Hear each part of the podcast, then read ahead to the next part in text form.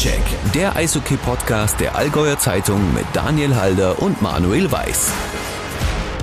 Hier ist der Stockcheck, hier sind Daniel Halder und Manuel Weiß. Und äh, Manu, jetzt bin ich wirklich aufgeregt. Ich sag's dir, wie es ist. Wir haben so oft in den letzten Wochen in diesem unserem Podcast gesagt, Leute, die Playoffs kommen. Aber jetzt, jetzt kommen sie wirklich. Ne? Also jetzt, jetzt sind praktisch Playoffs. Freitag geht's los in der Bayernliga mit einem absoluten Top-Duell. ESC Kempten gegen die Pinguine Königsbrunn. Da werden wir später heute ausführlich darüber sprechen mit dem Trainer der Sharks, mit Sven Kurmann, den wir nachher gleich hier in Stockcheck ganz herzlich begrüßen werden. Aber natürlich, natürlich auch für den ESV Kaufbeuren, für Füssen, für Memmingen nähert sich die Crunch Time.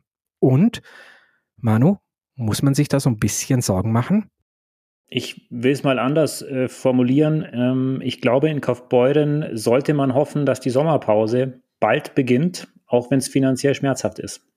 Das sind drastische Worte, mein Lieber. Was bringt dich dazu? Naja, sagen wir es mal so, in Kaufbeuren steht die Saison auf Messers Schneide. Es kann passieren, dass es die Playdowns werden. Das wären dann sehr, sehr schwere Playdowns.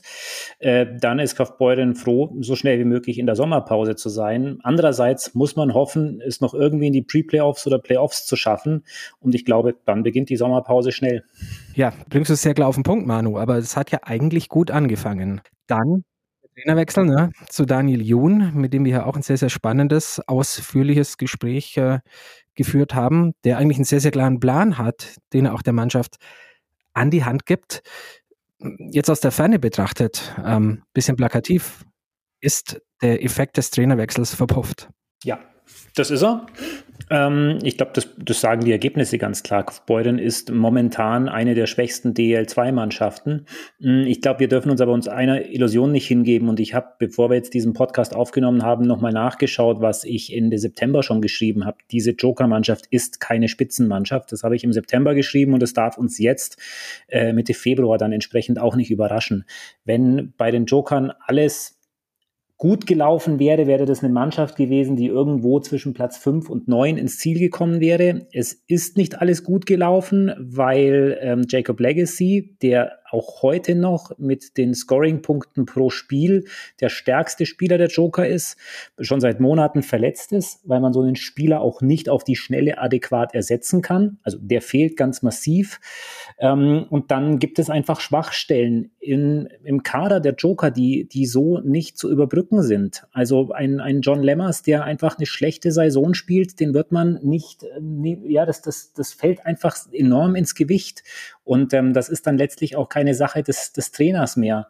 Ähm, ich glaube, dass sehr viel mehr einfach schlichtweg in dieser Saison nicht drin ist, dass andere Mannschaften es geschafft haben, sich im Laufe der Saison zu steigern, was in Kaufbeuren halt schlichtweg nicht möglich war, weil einfach die, die Voraussetzungen nicht geschaffen waren und dass das Ergebnis, das wir jetzt sehen, dann irgendwo auch so der, der, ja, der Leistung entspricht, der, der angemessen ist. Und deswegen äh, ist es für mich eigentlich viel mehr überraschend, dass es Kaufbeuren lange Zeit geschafft hat, sich auf Platz zwei, drei oder am Ende dann vier zu halten, ähm, und somit eigentlich eher überperformt haben und jetzt einfach dort sind, wo sie auch leistungstechnisch dann letztlich hingehören. Noch dazu will ich eins sagen, das ist ganz wichtig, es ist eine sehr enge Liga. Kaufbeuren hat die letzten acht Spiele mit einem Torunterschied verloren.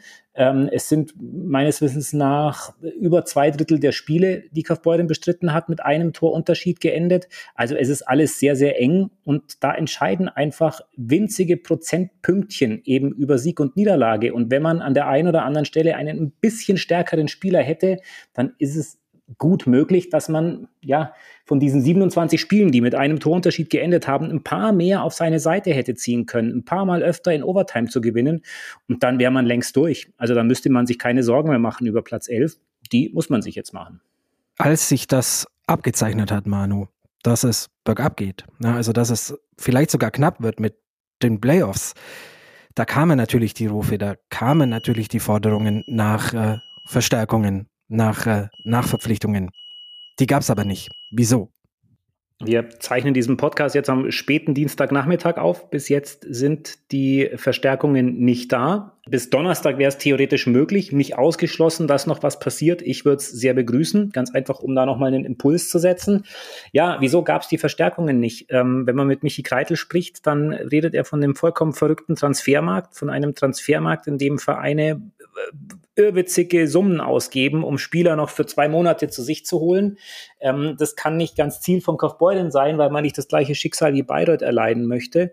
Ähm, nichtsdestotrotz muss man sich auf sowas letztlich, finde ich, halt dann ein Stück weit früher wappnen und muss ein bisschen früher vorausschauend schon sehen, dass das vielleicht hinten raus eng werden könnte. Andererseits ist für Kaufbeuren eine Sache auch vollkommen klar. Es steht eines, wahrscheinlich das wichtigste Spiel der Saison an, und zwar nächste Woche, Dienstagabend in Bad Nauheim. Bad Nauheim kämpft ebenso vollkommen überraschend, letztes Jahr ja noch Finalteilnehmer, ähm, ja quasi gegen den Abstieg. Also auch in, in, Bad Nauheim schaut man, dass man irgendwie in die Pre-Playoffs kommt. Ähm, wenn man dieses Spiel gegen Bad Nauheim gewinnt, dann dürfte ähm, der vorzeitige, vorzeitige Klassenerhalt erreicht sein, aber das wird alles andere als ein Zuckerschlecken. Da muss sich Kaufbeuren ganz schön strecken. Und wenn das gelingt, dann wird man die Saison mit einem halben blauen Auge überstehen und dann wird es im Sommer spannend, welche Lehren und Entscheidungen Kaufbeuren daraus gezogen hat. Dann kann man sagen, war es noch eine halbwegs ordentliche und eine mit Sicherheit sehr spannende Saison. Puh, ich muss mich jetzt erstmal sammeln, weil äh, sehr deutlich der Herr Weiß. Also bist du ja immer natürlich, aber ähm, da hast du den Finger ordentlich in die Wunde gelegt. Äh, deswegen die Frage, wie ist denn so die Stimmung ähm, in Kaufbeuern rund um die um, rund um die Arena? Ja, unterschiedlich. Also ich will jetzt auch das nicht so verstanden wissen, dass das alles nur schlecht ist, sondern äh, es stimmt natürlich schon, dass in Kaufbeuren die, die Messlatte und die Erwartungshaltung relativ hoch liegt. Ne? Die hat Kaufbeuren so hoch gelegt, weil man so gut gearbeitet hat, weil auch Akteure wie Daniel Jun so eine gute Nachwuchsarbeit gemacht haben, weil man äh, wahrscheinlich die beste Nachwuchsarbeit der zweiten Liga hat und eine der besten in Deutschland. Ähm, da ganz, ganz tolle Spieler gekommen sind, weil man viel richtig gemacht hat, auch früher mit Spielern wie, wie äh, Tyler Tyler Spurgeon und John Lammers, äh, die, die den Verein jetzt die letzten vier Jahre absolut geprägt haben. Ähm, das waren natürlich die Grundsteine dafür, dass man regelmäßig Gast im Viertelfinale, im Halbfinale war. Und wenn es dann mal ein Jahr schwieriger ist, ne, und das mag man dem ESVK ja auch zugestehen, als weiterhin Verein, der ein bisschen weniger Geld als der Durchschnitt der DL2-Clubs hat, ähm, ja, dann sind die Fans natürlich ein bisschen enttäuscht. Also die Stimmung bei den Fans würde ich als äh, schon angespannt und, und ein bisschen mit Sorgen ähm, beschreiben, aber nur was momentan die sportliche Lage angeht. Ich glaube, man weiß es in Kaufbeuren schon sehr zu schätzen, dass ähm, da solides Wirtschaften an den Tag gelegt wird. Also Michi Kreitel zum Beispiel hat absolute Rückendeckung von den Fans. Ähm, aber wie gesagt, mit den sportlichen Leistungen, speziell jetzt in den vergangenen Wochen und Monaten, kann man, glaube ich, einfach nicht zufrieden sein. Und ähm, da gab es einfach zu viele Ausreißer nach unten und zu wenige nach oben. Also angespannte Stimmung. Ich kann dir noch ein Allgäuer Eishockey-Ort verraten, wo die Stimmung mächtig angespannt ist. Oh angespannt ja. ist. Ja, äh, Daniel, äh, man, man, man hat es schon lange nicht mehr mitbekommen. Äh, das Memminger Publikum kann pfeifen gegen die eigene Mannschaft. W warum?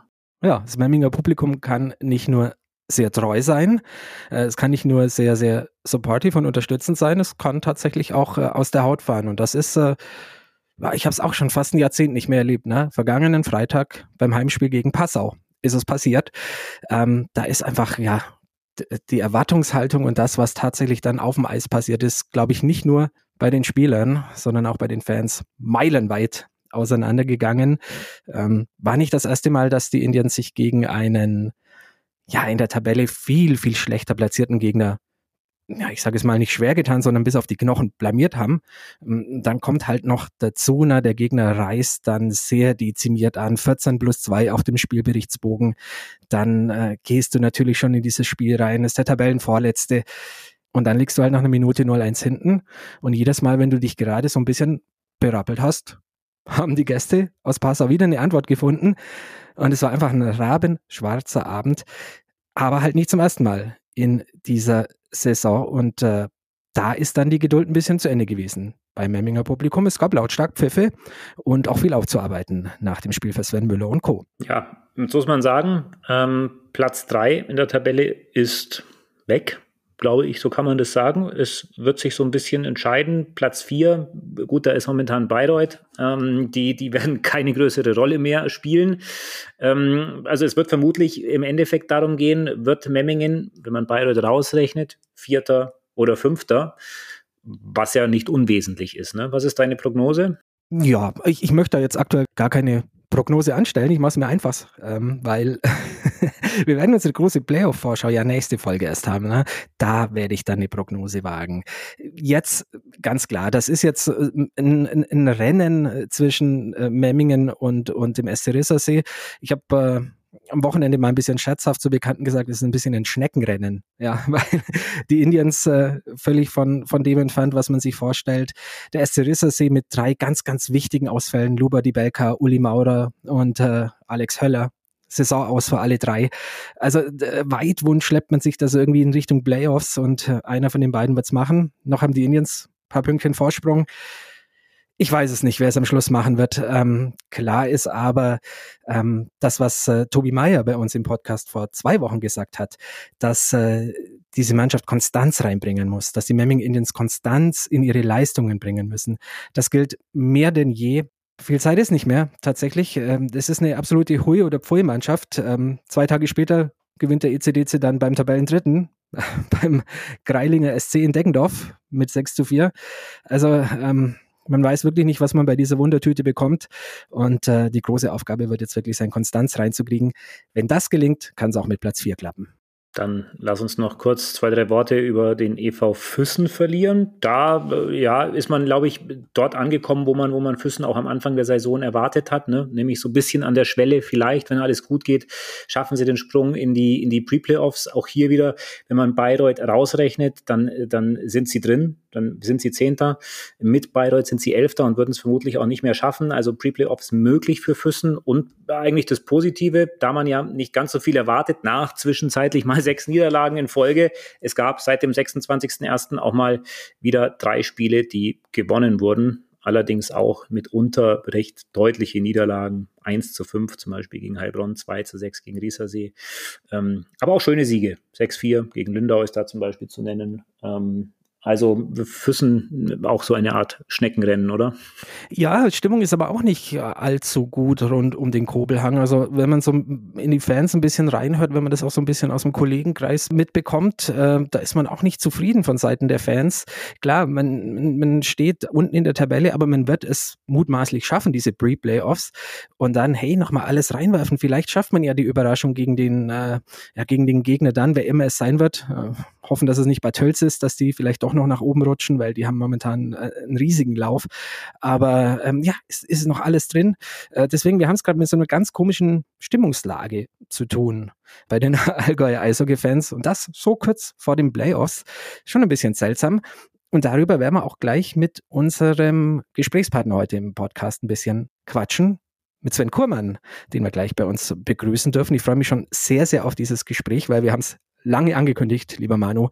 Heute wird es endlich wahr.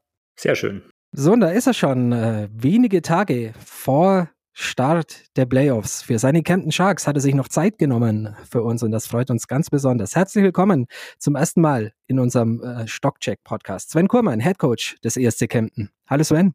Hallo Manuel, hallo Daniel. Freut mich sehr, dass ich dabei sein darf, dass ich eingeladen worden bin von euch. Verfolgt den Podcast regelmäßig und ja, umso mehr freue ich mich, heute von euch die Möglichkeit zu bekommen. Wir freuen uns sehr, lieber Sven. Wie gesagt, danke. Äh, ist nicht selbstverständlich, äh, so kurz vor der wichtigsten Phase der Saison. Freitag geht's los. Gegen die Pinguine aus Königsbrunn, die Playoffs. Best of Seven wird gespielt.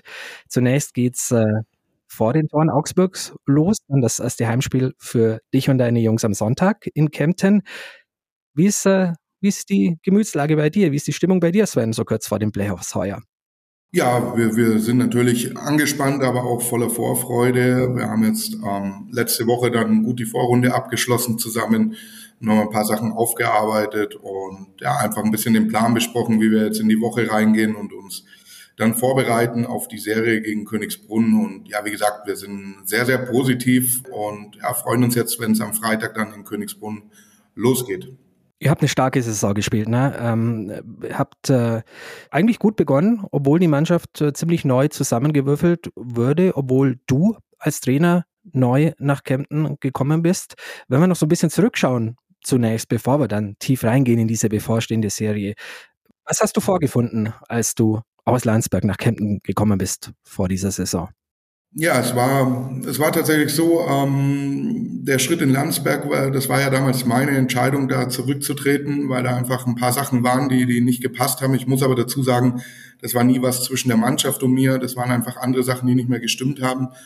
Und ja, dann hatte ich ein bisschen Zeit, ähm, einfach auch mit mir selber nochmal zu arbeiten. Ähm, ich soll dazu sagen, ich habe da einen sehr starken Mann an meiner Seite, einen Mentalcoach, den Florian Kettemer, den man ja aus dem Eishockey auch kennt, ja, dann war für mich natürlich die Frage nach der Saison, wo geht die Reise hin? Ja, will ich jetzt ähm, auf Krampf weiter was suchen in der Oberliga oder ähm, für was bin ich offen? Und ab da habe ich dann auch wieder die Zusammenarbeit mit Florian gestartet und dann war eigentlich schnell klar, als es äh, die Anfrage von Kempten kam, dass das eigentlich ein richtig guter Schritt sein kann, nochmal ein bisschen zurückzugehen zu den Basics und einfach für mich nochmal wieder neu zu lernen und einfach zu schauen, wo stehe ich, wo bin ich und so habe ich mir das ganz offen angehört, was mir Kempten eben vorgelegt hat, habe dann ähm, mein Konzept abgegeben und ja, anscheinend waren alle damit zufrieden. Ähm, ich muss sagen, die, die Bedingungen, die hier in Kempten sind, die sind überragend für einen Trainer. Ja. Also es ist ein super gutes Arbeiten hier und das war vom ersten Gespräch mit dem Mike Henkel und dem Majek Erwin hat sich das gut angefühlt. Ja, seitdem haben wir dann wirklich intensiv angefangen zu arbeiten, haben den Kader umgekrempelt ja, viele Sachen erneuert, wo wir gesagt haben, da wollen wir einen anderen Weg gehen. Oder ich dann auch gesagt habe, das möchte ich anders haben. Und ja, es ging dann einfach darum, jetzt über den Sommer und vor allem auch in der Vorbereitung ein Team draus zu machen. Ja, das war so diese große erste Baustelle, die wir gesagt haben, wir wollen ein Team sein, das zusammenhält. Und ganz wichtig für mich ist immer dieses Learning, Tag für Tag, einfach keine Angst vor Fehler zu haben, sondern Fehler anders zu nehmen, zu sagen, Fehler dürfen passieren, Fehler sollen passieren aber das Richtige daraus zu ziehen. Und da spielt ganz groß ähm, das Vertrauen einfach, ist ein ganz großer Punkt. Das Vertrauen untereinander, das Vertrauen in einen selbst, das Vertrauen in das System. Dann hatten wir in der Vorbereitung noch extrem viele Gegentore, das gibt das System her, aber haben das Vertrauen einfach gefunden und konnten jetzt abschließen mit den zweitwenigsten Gegentoren, was für mich schon so mit der Hauptfaktor für dann das relativ erfolgreiche Abschließen war. Und ja, das zeigt mir, wir, wir sind auf dem richtigen Weg. Wir haben viele Sachen gelernt, sind nur lange nicht am Ende, sondern es geht immer wieder darum, voneinander zu lernen. Und das sind klasse Jungs, die ich hier habe. Und ja, es macht sehr viel Spaß, hier zu arbeiten. Du hast zwei, dreimal sehr wichtige Worte gesagt. Ne? Umkrempeln, klar benennen, was du anders haben möchtest und dann aufbauen. Kannst du uns da vielleicht noch mal so ein bisschen mit ins Detail nehmen? Ähm, was wolltest du anders haben? Was war dir wichtig äh, für deine Kempten Sharks Mannschaft? Ja, ich habe mir natürlich ein paar Spiele von der Vorsaison angeschaut und dann ist es natürlich schwieriger. Du bist ja nicht in der Kabine, du kennst die Gemütslage nicht, aber ähm, du versuchst halt für dich dann rauszufiltern, ähm, wer, wer spielt ehrlich auf dem Eis, ja, wer arbeitet in beide Richtungen, wer spielt das Spiel ohne Scheibe, was einfach ganz entscheidend ist, wer spielt nur dann, wenn er in Scheibenbesitz ist. Und ja, da sind wir halt dann, der, der Mike, Erwin und ich, einfach zu dem Ergebnis gekommen, dass wir dann doch einfach den Umbruch ein bisschen größer halten wollen dieses Jahr. Und ganz wichtig war bei uns, ähm, bei den Neuverpflichtungen war der Charakter. Ja, du kannst natürlich nach Statistiken, nach blanken Zahlen gehen und dann schießen die dir sicherlich auch die Tore, aber diese wichtige Arbeit dann eben, diese Arbeit ohne Scheibe oder wenn es mal nicht läuft in einem Spiel, ja, das, das kannst du nicht an Zahlen festmachen. Da musst du einfach ein bisschen auf den Typ schauen. Und das hat uns viel Zeit gekostet und es war sehr intensiv den Sommer. Aber klar, das ist jetzt natürlich ein leichter Punkt zu sagen, dass es ganz gut funktioniert hat. Das weißt du davor nicht. Aber wir haben schon das Hauptaugenmerk drauf gelegt, den Kader dahingehend umzukrempeln, dass wir einfach charakterlich eine starke Mannschaft aufs Eis kriegen, die bereit ist, dafür zu arbeiten, zu lernen, weil das Lernen ist eine ganz, ganz wichtige und schwierige Sache. Ja, das geht ähm, aber in erster Linie bei mir als Trainer los. Ich muss erstmal jeden Tag die Bereitschaft haben, mich verbessern zu wollen, aus den Fehlern zu lernen, weil letztendlich ähm, bringt es nichts, wenn du mit, mit dem Finger auf einzelne Spieler zeigst oder auf andere zeigst, sondern du musst erst bei dir anfangen. Und ich glaube, das kannst du dann auf eine Mannschaft einfach widerspiegeln. Ja, wenn, wenn die Mannschaft merkt, der Trainer ist bereit, an sich zu arbeiten, das Umfeld will an sich arbeiten, dann kriegst du die Spieler auch dahin, dass sie sagen, dann wollen wir auch dazulernen und besser werden und arbeiten. Und ja, ich glaube, der Weg war soweit sind wir den ganz ordentlich gegangen. War das für dich am Ende dann auch ein bisschen überraschend. Ich meine, man macht ja, du hast das beschrieben, man setzt sich im Sommer zusammen und dann stellt man das alles so zusammen, entwirft es so ein bisschen am, ich nenne es mal am Reißbrett. Wenn das dann wirklich so relativ gut aufgeht, sagt man dann danach, oh ja, ich hätte vielleicht noch mit der ein oder anderen, mit dem ein oder anderen Steinchen mehr gerechnet. Letztendlich klar, dass dann viele Sachen gut funktioniert haben, ist positiv überraschend. Auf der anderen Seite haben wir aber auch viel reingelegt, um, um, das, um dahin zu kommen. Und ähm, für mich eher überraschend ist, dass die Spieler auch ähm, dieses Vertrauen gegenüber mir und vor allem das Vertrauen untereinander sehr schnell gefunden haben. Ja, das war ja auch oft bei uns ein Thema. Verpflichten wir nach. Ja, wir hatten eine längere Ausfalldauer von unserem Importverteidiger, von dem Jonas Silampe.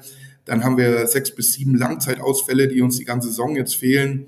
Und dann war das immer wieder ein Thema, wo wir aber auch mit der Mannschaft die offene Kommunikation gesucht haben. Und da hast du einfach schnell gemerkt, wie viel sich die Jungs selber vertrauen und wir ihnen dann auch vertrauen wollen. Und ich glaube, das ist ein ganz, ganz wichtiger Punkt im Sport. Ja, dieses einfach dieses Vertrauen und ähm, gar nicht mehr als Trainer ähm, auf, auf Fehler einzuschlagen, sondern wirklich versuchen, die Spieler zu spüren und ja, letztendlich den Menschen auch zu sehen und dann gar nicht immer fragen, was passiert da für ein Fehler, sondern warum, woher kommt's. Und ja, da komme ich immer wieder zurück zu dem Thema Vertrauen. Und wir haben auch immer wieder gesagt, wir schauen eigentlich nicht groß auf die Ergebnisse. Für uns war wichtig der Weg, uns zu finden. Und so haben wir bis zum Schluss gearbeitet, dass wir eigentlich gar nicht eine Woche nach vorne geschaut haben, sondern wirklich jeden Tag so genommen haben. Und das ist natürlich eine positiv, positive Sache oder positiv überraschend, dass es dann doch innerhalb von einer Saison schon ganz gut funktioniert hat. Und für mich war natürlich auch oder ist nach wie vor ein gewisser Druck auch da. Das will ich auch gar nicht wegreden. Ich habe mich selbst dazu entschieden, in der Oberliga da zurückzuziehen. Und wenn du natürlich dann in die Bayernliga gehst und hast da vielleicht gleich ein schlechtes Jahr, dann wird es für mich auch schwierig als Trainer. Da brauchen wir gar nicht reden. Und von dem her nehmen wir das absolut positiv so mit, diese Überraschung, dass es dann doch sehr schnell gut funktioniert hat. In Sachen Kader habt ihr, du hast es ja gesagt, ihr habt umgekrempelt, ihr habt den Kader verjüngt. Ja, ich glaube, Durchschnittsalter ist so ein bisschen über 24. Äh, der war, das war im vergangenen Jahr, in der vergangenen Saison deutlich älter. Dennoch hast du noch so ein paar richtige Haudegen da drin. Deine, deine Big Boys, deine Führungsspieler, Daniel Rau, Nikolas Oppenberger natürlich, äh, auch ein, auch ein Maxi Schäffler. Wie wichtig sind diese Jungs für dich, äh, um auf dem Eis auch voranzugehen und deine Philosophie ähm, umzusetzen?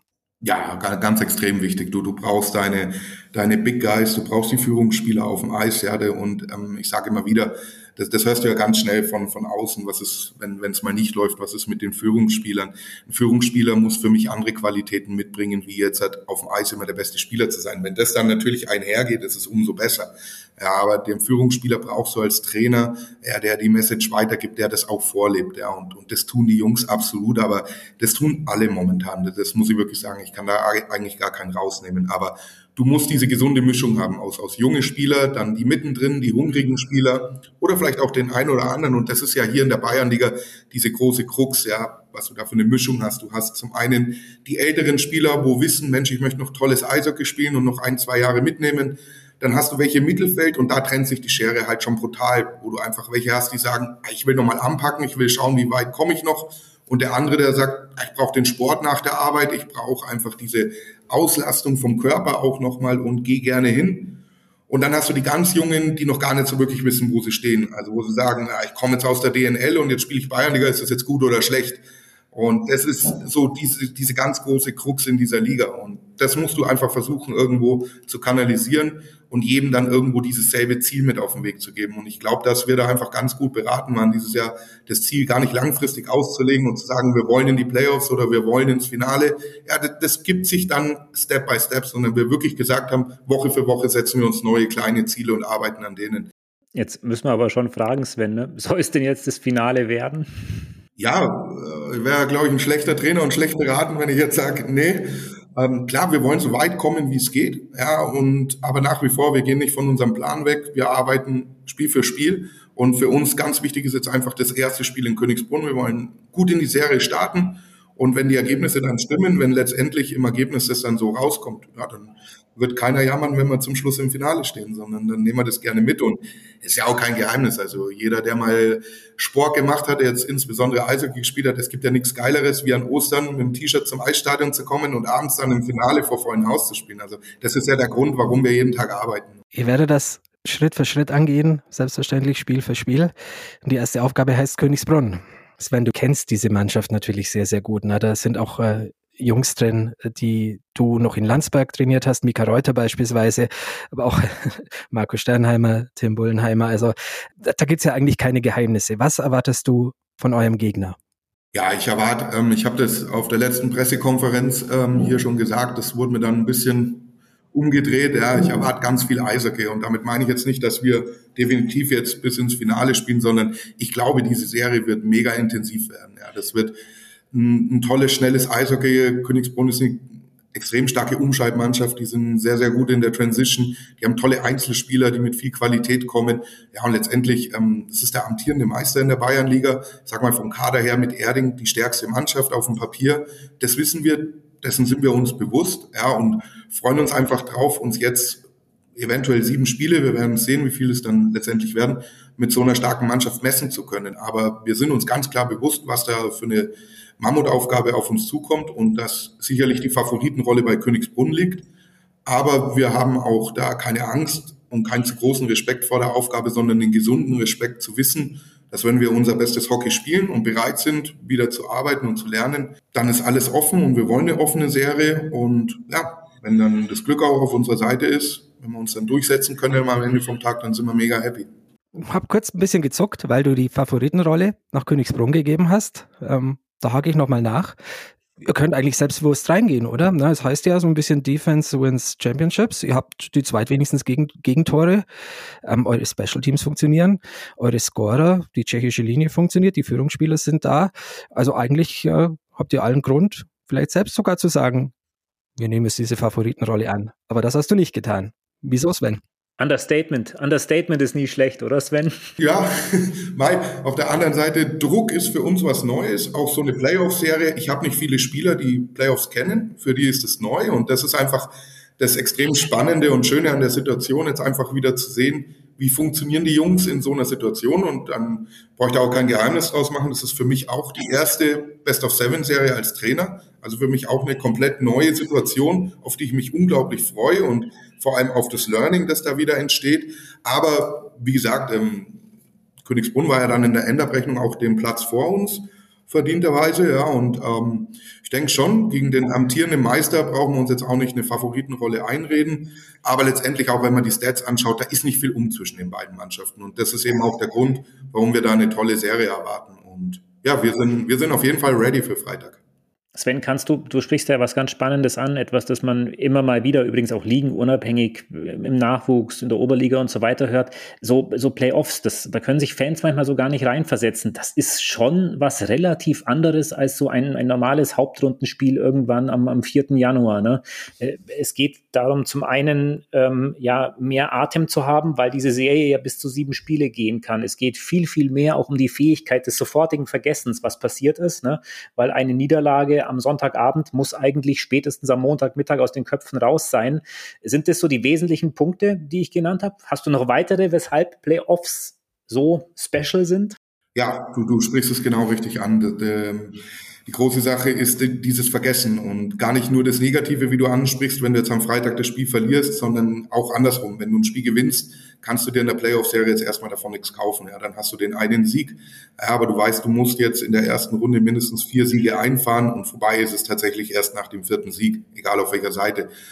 Ähm, aber das sind ganz markante Punkte und ich glaube, was die Playoff, der Reiz, der einfach da ist, ist einfach gegen die gleiche Mannschaft. Da entstehen ähm, Rivalitäten auf dem Eis. Ja, man, man, die Spieler kennen sich eh schon gut untereinander, aber da lernst du dich nochmal richtig gut kennen. Ja, das ist ja, so wie mit der Freundin, wenn du halt einmal sieben Tage am Stück mit ihr verbringst, dann kennst du ja besser wie nach einem Tag. Und das macht's unglaublich spannend. Und dann hast du natürlich aber auch im Hinterkopf diesen, diesen Brocken, dass du weißt, wenn es am Ende nicht klappt, ja, dann, dann war's das, dann ist die Saison beendet. Ja, und das will keiner. Ja, wir haben früh angefangen zu arbeiten und jeder möchte natürlich weiterkommen. Das ist natürlich die besondere Drucksituation, die entsteht. Im, im Gegensatz jetzt zur Vorrunde. Da, wenn du mal ein Spiel verlierst, dann weißt du, ja, da kommen noch weitere Spiele, wo ich die, die Scharte wieder ausmerzen kann. Ja, und in, in den Playoffs ist halt so, jeder Fehler, jede Niederlage kann letztendlich dann entscheidend sein. Sven, lass uns nochmal ganz allgemein über Kempten als Eishockey-Standort anschauen. Wenn ich mir so die, die Landkarte, die Eishockey-Landkarte des Allgäus anschaue, ne, dann habe ich da so verschiedene Punkte. Natürlich den ESVK als, äh, als etablierten Zweitligisten. Ähm, die Indians in Memmingen, die, die seit Jahren eigentlich eine gute Rolle spielen, auch wenn man manchmal jetzt Kritik äußern musste zuletzt, äh, natürlich den Altmeister EV Füssen in der Oberliga.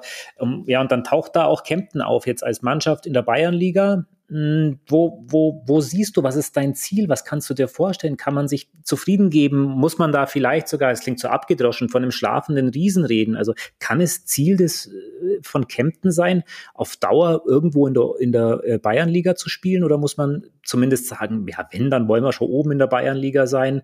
Vielleicht sogar mal das Abenteuer Oberliga. Wie schätzt du es ein?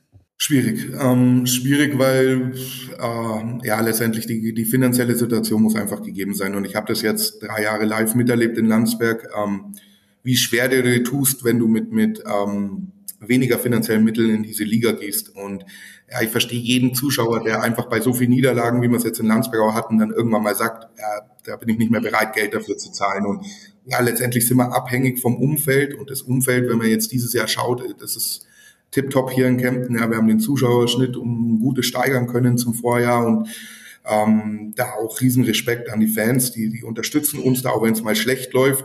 Aber dieses Schlechtlaufen ist halt immer so ein bisschen begrenzt. Ja, das geht mal ein Wochenende, das geht vielleicht mal zwei Wochen. Du hast es angesprochen. Ja, guter Freund der Chicken ist ja Trainer in Memmingen. Wenn man jetzt sieht, was da dann teilweise wieder los war nach, nach Niederlagen. Ja, und ich kenne das ja aus Landsberg. Ich habe das ja selber mitmachen dürfen oder müssen. Ja, letztendlich habe ich viel daraus gelernt, aber es ist halt so schnelllebig, dass du da als Verein schon sattelfest sein musst. Ja, da, da muss alles stimmen, dass du diesen Schritt wagst. Aber ich glaube, im deutschen Eishockey ist ja da einfach die Sache, dass ja da generell einfach über eine Umstrukturierung irgendwann über kurz oder lang nachgedacht werden muss. Und dann gibt's bestimmt ähm, ja irgendwo muss es Ambitionen geben, weiterzukommen. Ja, nur dann wirst du ja auch besser. Ja, wenn du stehen bleibst, wenn du sagst, ja, Bayernliga, das passt für uns und da bleiben wir jetzt die nächsten zehn Jahre, dann hast du keine Entwicklung, dann ist es Stillstand und aber das muss passen einfach. Das ganze Drumherum, das Umfeld, das muss, muss da sein, das muss es tragen können. Und dann glaube ich aber, so wie ich die Leute hier kennenlernen durfte, jetzt das erste Jahr, egal ob das die Sponsoren sind, äh, die Vereinsverantwortlichen, dass hier jeder mit, de, mit genügend Demut arbeitet und dass hier kein Schnellschnuss passiert oder irgendein Versuch, weil du trägst den ganzen Nachwuchs einfach noch mit bei und den ganzen Verein und das darfst du nicht riskieren heutzutage. Und ich glaube, wir müssen, ähnlich wie wir das mit den Jungs über die Saison gemacht haben, peu à peu, Schritt für Schritt arbeiten. Aber ich bin 100% deiner Meinung, ähm, Kempten kann so ein schlafender Riese sein, das Stadion mit diesem alten Flair. Ich, ich liebe das hier auf dem Eis zu stehen. Das ist was Tolles, das gibt's nicht mehr oft. Und ich glaube, dass da ganz viel möglich ist, dass man da noch einiges rausholen kann. Wir, wir merken halt mal wieder, gell, der Allgäuer ist halt einfach solide. ja, so ist es.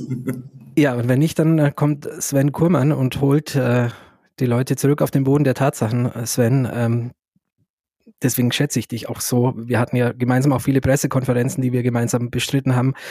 In, in der gemeinsamen Oberliga-Zeit, du warst immer oder du bist immer ein Mann der sehr klaren Worte. Hast kürzlich, glaube ich, auch deinen eigenen Pressesprecher in Kempten mal so ein bisschen eingenordet, hast gesagt, Moment mal, wir müssen hier gar nichts gewinnen, sondern wir wollen gewinnen.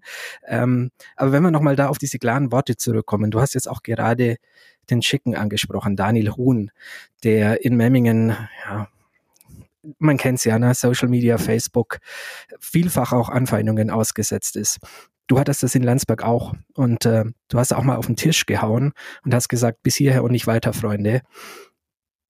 Was macht das mit einem als Mensch? Was macht das für einen jungen Trainer, wenn du dann im Internet, auf Social Media so angegangen wirst? Ja, es es, es tut weh. Ja, das, das muss man klar sagen. Es tut weh, weil ich, ähm, der Chicken ist, glaube ich, vom Typ her sind wir uns da irgendwo ja sehr, sehr, sehr ähnlich. Wir machen das mit, mit Leib und Seele, mit vollem Herzen und ja, das ist ja ganz normal. Ja, das ist ja wie im Privatleben auch, wenn du irgendwo mit dem Herz dabei bist und dann kommen Leute, die kritisieren, dann tut es erstmal weh. Aber ich habe da auch viele Fehler in Landsberg gemacht mit dem, mit dem Umgang mit der Situation, weil ich auch probiert habe, das allein zu schaffen, Kopf durch die Wand, ja, und mir da auch die, die nötige Hilfe nicht genommen habe, den nötigen Support, den ich jetzt wieder durch den Kettemer-Flow einfach habe. Und dann einfach wieder zu sehen, woher kommt die Kritik, und da vielleicht dann auch erstmal selber wieder mit mir ins Gericht zu gehen und zu schauen, was ist denn vielleicht auch wahr an der Kritik? Ah, und in Landsberg bin ich einfach sofort wieder auf Konfrontation gegangen und habe sofort wieder versucht, mich zu wehren und ähm, Argumente dagegen zu finden. Und das ist vielleicht nicht immer richtig, sondern vielleicht das auch einfach mal mitnehmen und einfach auch ernsthaft drüber nachzudenken, was ist dran, was ist vielleicht nicht dran. Und so versuche ich auch mit, mit der Mannschaft zu arbeiten, mit dem Verein. Und wenn dann auch Fragen kommen, wo ich sage, da fehlt mir die Klarheit, dann, dann drücke ich das auch so aus. Ja. Und wenn halt die Frage nach einer Wiedergutmachung kommt, ja, wenn ich am Ende von der Saison mein Ziel erreiche und in die Playoffs bin und ich verliere da mal ein Heimspiel, wo da 20 Jungs auf dem Eis stehen, die alle arbeiten gehen und ihr Bestes tun und dann gibt es einen Tag, da funktioniert es nicht, ja, dann bin ich als Trainer so gefestigt und stehe da so hinter meinem Team, dass ich dann auch ganz klar sage, ich sehe den Grund nicht wieder was gut zu machen, ja, sondern wir wissen selber, dass da was vielleicht nicht perfekt gelaufen ist. Aber letztendlich sind wir nur uns selber Rechenschaft schuldig, weil die Jungs gehen jeden Tag ins Training und nehmen das alles auf sich. Und Rechenschaft müssen sie sich nur selber geben dafür, ob das es dann wert ist, wenn ich dann am Freitag vielleicht mal nicht bereit bin, 100 Prozent zu bringen. Und das ist einfach der Punkt, den ich Ihnen immer wieder sage. Sie müssen am Ende vom Tag in den Spiegel schauen können und mit sich selber zufrieden sein können. Und wenn sie das sind und dann ein Tag dabei ist, wo ich verliere, ja, dann muss ich einfach auch mal sagen können, gut, dann war halt der Gegner heute besser, dann ist es so.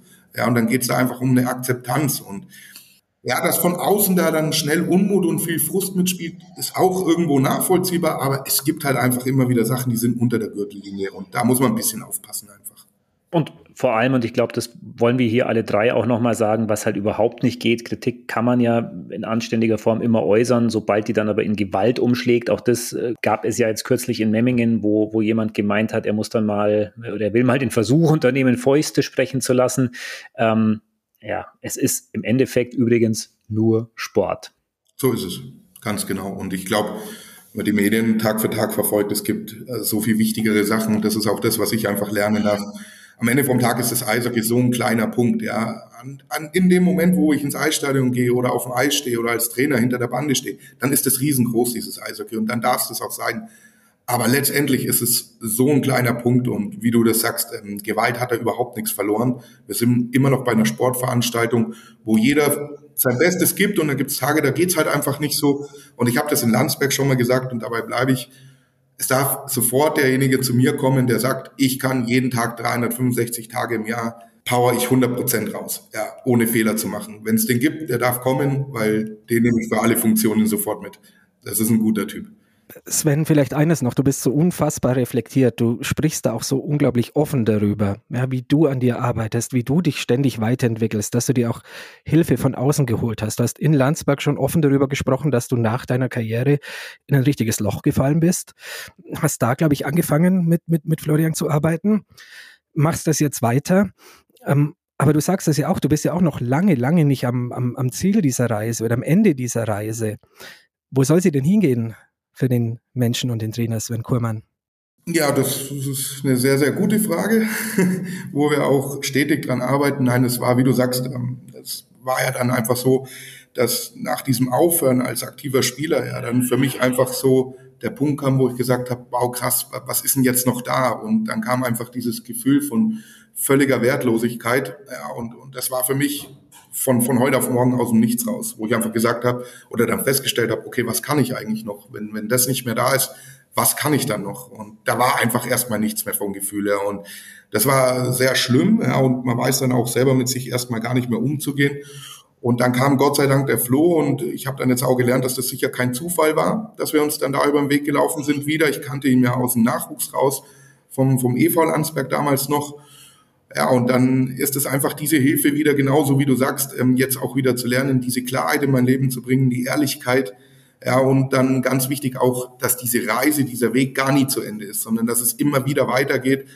Und dann aber einfach die negativen Sachen zu nehmen und zu sagen, was ist positiv an dem Negativen? Und dann gibt es, dann kriegt es eine andere Energie. Und wo meine Reise als Trainer hingeht, das ist genau jetzt der Punkt, den ich jetzt erfahren will. Und das war für mich auch diese Entscheidung, nach Kempten zu gehen, war für mich hat sich niemals wie ein Rückschritt angefühlt, zu sagen von der Oberliga in die Bayernliga, sondern es ist für mich der nächste Schritt nach vorne. Und ganz klar, das, das will ich auch so sagen. Mein Ziel ist irgendwann professionell als Trainer zu arbeiten. Ich liebe den Sport. Ich würde am liebsten 24 Stunden am Tag diesen Sport auch betreiben.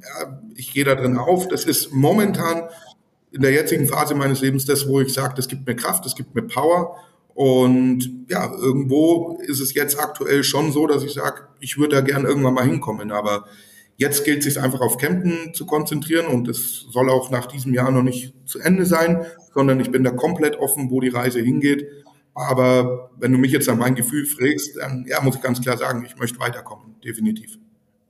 Du hast, du hast was ganz Spannendes gesagt, was ja übrigens nicht nur Sportler betrifft, ne, sondern ähm, es, es gibt normale Arbeitnehmer, die, die dieser Zeit ihre Jobs verlieren. Es gibt ähm, Schicksalsschläge im Leben, es gibt ähm, ja, Trennungen, Scheidungen, was auch immer. Es gibt immer wieder mal so diese, diese Einschnitte im Leben, wo man plötzlich sagt, hey, ich fall irgendwie, mir zieht's den Boden unter den Füßen weg. Was ist da so dein, dein erster Tipp? Also ist es dieses sich immer wieder fokussieren, zu sagen, es geht weiter, es gehört auch zum Leben dazu, mal unten zu sein? Oder ist es ja auch ein Zulassen dieser Gefühle? Richtig, das ist genau das, was du sagst. Das ist der Punkt, dieses Zulassen und nicht immer dagegen anzukämpfen und dann durch eine Wand durchzuwollen, ja, sondern zu sagen, jetzt geht's mir schlecht und dann erstmal rauszufiltern, warum geht's mir jetzt schlecht und dann darf ich das zulassen. Dann darf es mir jetzt auch schlecht gehen. Und diese Akzeptanz selber zu sagen, da, weil man legt es ja ganz schnell als Schwäche aus. Und es ist ja keine Schwäche. Wenn es mir schlecht geht und ich kann damit umgehen und sagen, mir geht's auch wirklich schlecht, dann ist das eine große Stärke. Und wenn du an dem Punkt mal bist, dann glaube ich, bist du schon viel, viel weiter, ja, und dann einfach sich selber kennenzulernen. Und ich, ich war früher als Trainer auch, ja, einer, der immer laut war. Man hat immer in Landsberg im Nachwuchs gesagt, wenn du auf dem Parkplatz fährst und du hörst keinen Trainer, dann ist der Kurmer nicht auf dem Eis, ja. Und das war einfach sehr viel gespielt. Das, das war drüber. Ja, und dann habe ich einfach ganz viel immer auch gesagt und geredet, was die Leute hören wollten. Ja, und ähm, das ist viel Unehrlichkeit einfach, die dir Platz nimmt, die dir Energie zieht. Und das jetzt einfach zu lernen, wirklich zu sagen, trotzdem lustig zu bleiben, trotzdem entspannt zu bleiben, aber wirklich sich zu fokussieren auf das, was zählt, was wichtig ist und dann Schwächen zuzugeben und mit Schwächen umgehen zu können. Das ist der Weg, der momentan mir sehr, sehr viel Spaß bringt und mir sehr viel Selbstvertrauen auch gibt und ja, Vertrauen in meine Person und Vertrauen in die Personen, mit denen ich zusammenarbeiten darf. Wow, Sven, vielen, vielen Dank für diese äh, offenen Worte, für diese ehrlichen Einblicke. Ähm, ich sehe es auch an Manus Gesicht. Äh, geht dir genauso. Es hat uns beiden sehr, sehr viel Spaß gemacht. Äh, wir haben über Sport gesprochen, wir haben über die Playoffs gesprochen, wir haben aber natürlich auch über Dinge gesprochen, die wichtiger sind als Eishockey. Und wir haben über das Leben gesprochen. Haben da sehr, sehr tolle, tiefe Einblicke von dir bekommen. Vielen Dank dafür, lieber Sven. Ich möchte mich bedanken für die Gelegenheit, für die Plattform. Ja, das ist nicht selbstverständlich, wie du sagst. Ihr habt jetzt klar mit den Brockenkaufbeuern, Memmingen, Füssen, ja, da sind wir im Allgäu natürlich noch einen Step dahinter und aber trotzdem diese Chance zu kriegen, ja, mein Verein, für den ich momentan arbeite, mich selber hier nochmal präsentieren zu dürfen, da bin ich unheimlich dankbar dafür. Es ist für mich jetzt was Neues gewesen und auch wieder der nächste Punkt in meinem Learning und ja, ich denke sicherlich immer gern dran zurück und vielleicht ist es auch wieder was, was mich dann nochmal weiter nach vorne bringt. Und dafür herzlichen Dank. Sehr gerne, lieber Sven. Und alles Gute für dich und die Sharks jetzt gegen Königsbrunn und im weiteren Saisonverlauf. Und Manu, ich sehe schon, du scharrst schon mit den Hufen. Du willst noch den Helden der Woche loswerden. Na dann mach. Ja, ein, ein, ein, großes Anliegen. Wir, wir möchten ähm, als Helden auszeichnen. Wir machen ja in jeder Folge, küren wir Allgäuer Helden oder Helden, die einen Eishockey-Bezug haben mit, mit dem Allgäu. Und ähm, diesmal geht der Preis der Helden der Woche nach Wangen. Dort sitzt das Unternehmen Sports Trade besser bekannt als die Firma, die über viele Jahre ähm, schon Spread TV betreibt und die hat einen ja, ziemlichen Rückschlag erlitten in dieser Woche. Die Rechtevergabe, das gibt es auch im DL2 Eishockey, die TV-Rechtevergabe ist entschieden worden und ab der kommenden Saison ist Spread TV raus. Das heißt, wer am Fernseher Spiele der DL2 sehen möchte, muss ähm, künftig Kunde von Sport Deutschland TV werden. Da ist alles noch ein bisschen unklar, wie das genau aussehen wird. Ist ja auch noch ein bisschen hin bis zur nächsten Saison. Unsere Helden sind die Jungs von Spread TV, aber deshalb, weil sie ganz wichtige Pionierarbeit geleistet haben. Ähm, all das, was sie an Ideen und an Know-how und Technik reingesteckt haben, hat quasi dieses System, dass man überhaupt in der Lage ist, theoretisch jedes DL2-Spiel zu sehen vor sieben, acht Jahren gab es das ja noch gar nicht in der Form, ähm, auch in dieser Qu Qualität inzwischen zu sehen, das ist letztlich der Firma Sports Trade aus Wangen zu verdanken und ähm, deshalb auch in dieser mit Sicherheit gerade schweren Woche für die Firma und für die Gründer ähm, unsere kleine Auszeichnung als großes Trostpflaster. Ihr seid unsere Helden der Woche. Ja, absolut. Ähm, total verdient. Wenn ich mich zurückerinnere, wäre wär vor ein paar Jahren undenkbar gewesen. Ne? Da irgendwie Dienstagabend Auswärtsspiel in Weiden, da hattest du keine Chance, deine Jungs zu sehen. Ähm, und äh, du hast es gesagt, Pionierarbeit. Spray TV hat es möglich gemacht und sie bleiben erhalten in der Oberliga und in der Bayernliga. Also auch die Spiele des ESC Kempten gibt's weiter auf Spray TV, auch nächstes Jahr. Und da machen wir einen Deckel drauf. Hat wie immer Spaß gemacht und wir hören uns in zwei Wochen. Und dann ist Zeit für unsere große Playoff-Vorschau in der DL 2 und in der Oberliga freuen wir uns auch sehr drauf. Stockcheck, der Eishockey-Podcast der Allgäuer Zeitung mit Daniel Halder und Manuel Weiß.